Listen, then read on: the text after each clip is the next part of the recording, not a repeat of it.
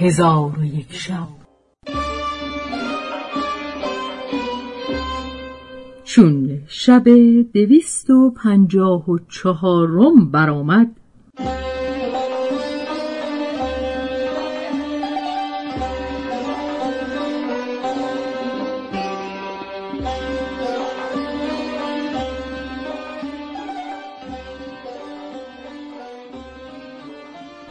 گفت ای ملک جوان. بدوی پرسید که این قافله از مصر همی آیند یا از بغداد بیرون گشتهاند. به پاسخ گفتند از مصر همی آیند. پس به ایشان گفت به سوی کشتگان بازگردید. مرا گمان این است که بزرگ این قافله و خداوند این مال نمرده است. پس به سوی کشتگان بازگشتند و کشتگان را با نیزه و شمشیر دوباره همی زدند و جراحت ایشان افسون می کردند تا اینکه به علاءالدین برسیدند که او خود را در میان کشتگان چون کشته انداخته بود. به او گفتند چون تو خیش مانند کشتگان کرده ای ما نیز تو را پاک بکشیم تا امید زنده شدن نماند. آنگاه بدوی زوبین برکشید و خواست که به سینه علاءالدین بکوبد. همت از پاکان خواست. ناگاه دستی پدیدار شد که زوبین از سینه او برگرداند و به سینه کشتهی که در پهلوی او افتاده بود برآمد و بدوی را گمان این شد که تعنه او به علاءالدین برآمد. آنگاه بارها براندند و برفتند. آنگاه علاءالدین از میان کشتگان برخاست. بدوی به یاران خود گفت ای عرب من آواز پای رونده شنیدم. پس یکی از سواران بیرون آمد. علاءالدین را دید که همی دود. به او گفت گریز تو را سودی ندهد که ما از پی تو هستیم. پس عرب اسب را از پی علاءالدین تند براند و علاءالدین در پیش روی خود حوز آبی دید که در کنار او مستبه بود. به فراز مستبه رفته بر پشت خوابید و چنان نمود که خفته است و گفت ای آن که به زیبایی میپوشانی ما را بپوشان.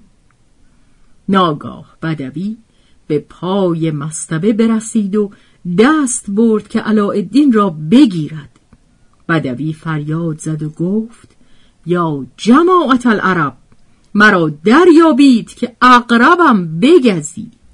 پس از روی استر فرود آمد و یارانش برسیدند و دوباره به بارهش بنشانده به او گفتند چه بر تو رسید؟ به ایشان گفت اقربم بگزید. پس اثر قافله را گرفتند و برفتند.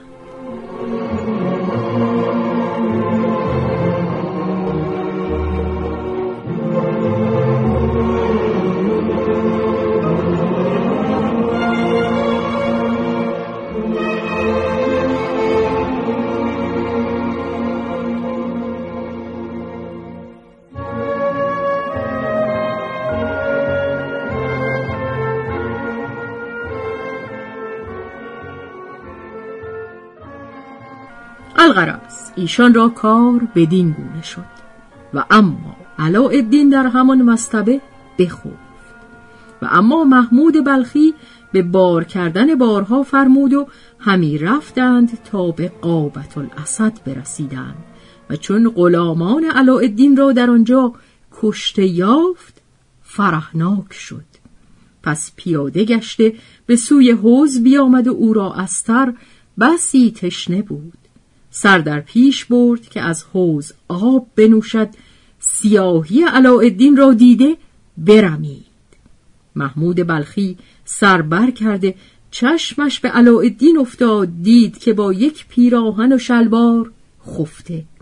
محمود به او گفت با تو این کارها که کرده و تو را بدین حالت که انداخت؟ علاءالدین گفت عرب مرا بدین روز نشان محمود بلخی گفت ای فرزند همه مال و چار پایان تو را فدا شوند. تو ملول مباش. زود از پی آرام پدید آید آشوب. زود از پی آشوب پدید آید آرام. ولکن ای فرزند فرود آی و حراس مکن و باک مدار. پس علاءالدین فرود آمد. محمود بلخی او را بر استری بنشاند و همی رفتند تا به شهر بغداد برسیدند و در خانه محمود بلخی فرود آمدند. محمود علاءالدین را به رفتن گرمابه بفرمود. علاءالدین به گرمابه رفته و بر موقع بیرون آمدن چون محمود را مرد فاسقی می‌دانست به نزد او نرفت و از گرمابه به در آمده همی رفت و در تاریکی شب نمی‌دانست که به کدام سوی رود که ناگاه به در مسجدی برسید.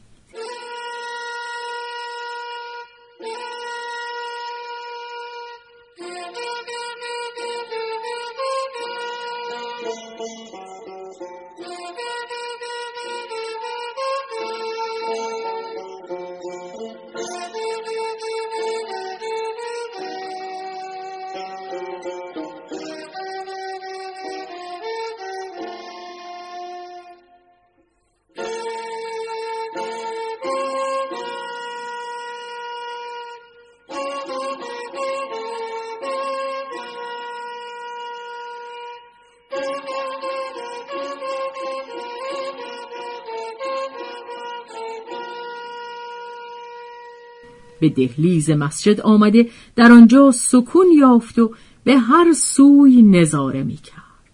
پرتوی دید که همی آید چون نیک نظر کرد دید که فانوس در دست دو غلام و دو بازرگان از پی ایشان همی آیند که یکی از ایشان مردی است خوش سیما و نیکوروی و دیگری جوانی است سرو قد و گل ازار پس علاءالدین شنید که آن جوان با بازرگان گفت ای ام تو را به خدا سوگند می دهم که دختر ام به من رد بکن.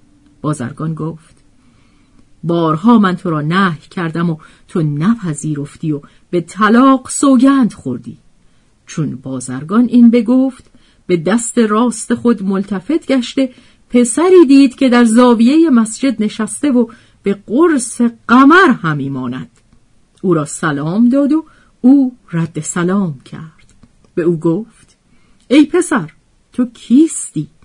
گفت من علاءالدین ابن شمس الدین شاه بندر بازرگانان مصر هستم و از پدر سرمایه خواهش کردم. پنجاه بار متاع گران قیمت از برای من به رسم سرمایه مهیا کرد. چون قصه به دینجا رسید بامداد شد و شهرزاد لب از داستان فرو بست